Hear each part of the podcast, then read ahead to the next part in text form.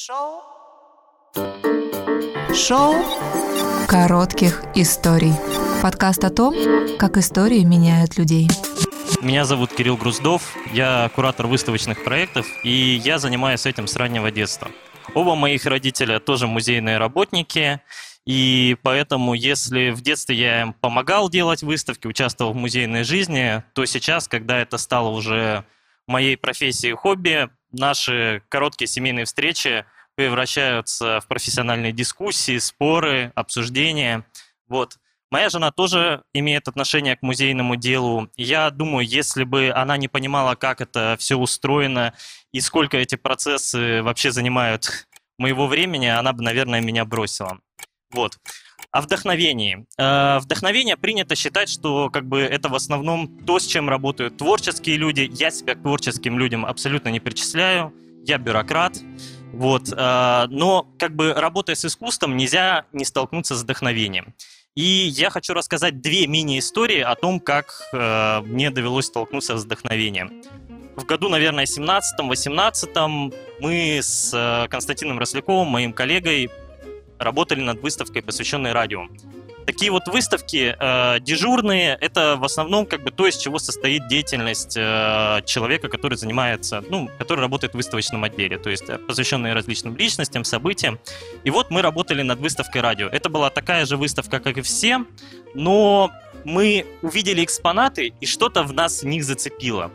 Мы начали придумывать какие-то новые арт-объекты добавлять на выставку. Мы вышли на связь с местным э, сообществом радиолюбителей, которые ну, этим профессионально и непрофессионально занимаются.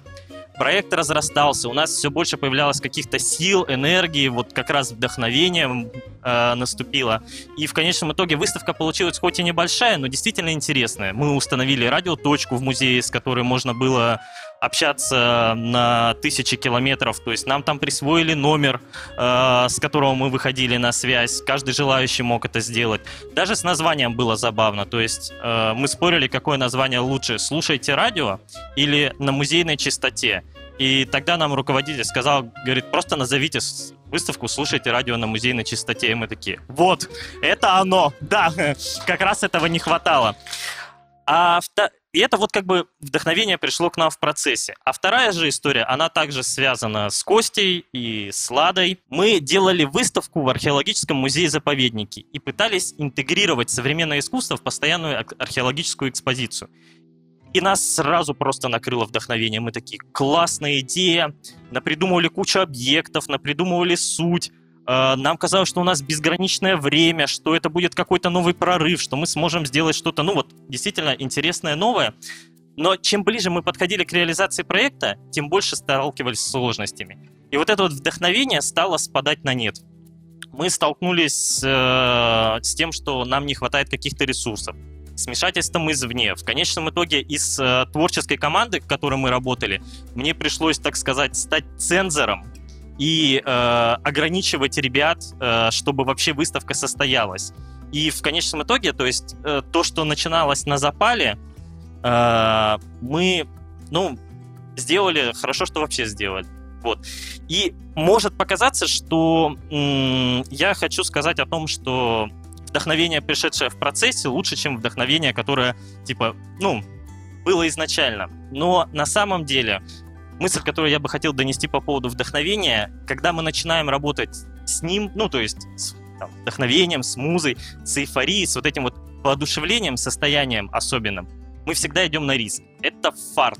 Это тот вот, э, так сказать, элемент неожиданности, который может вывести ваш проект, идею, произведение искусства на какой-то принципиально новый уровень, а может загнать вас, э, ну, в грустное депрессивное состояние. То есть, как бы, когда вот это находит, это состояние догоняет, иногда, наверное, лучше даже остановиться и подумать о том, что стоит ли рисковать, или все-таки нужно остановиться, подумать и с э, холодной головой браться за дело. Спасибо. Шоу коротких историй.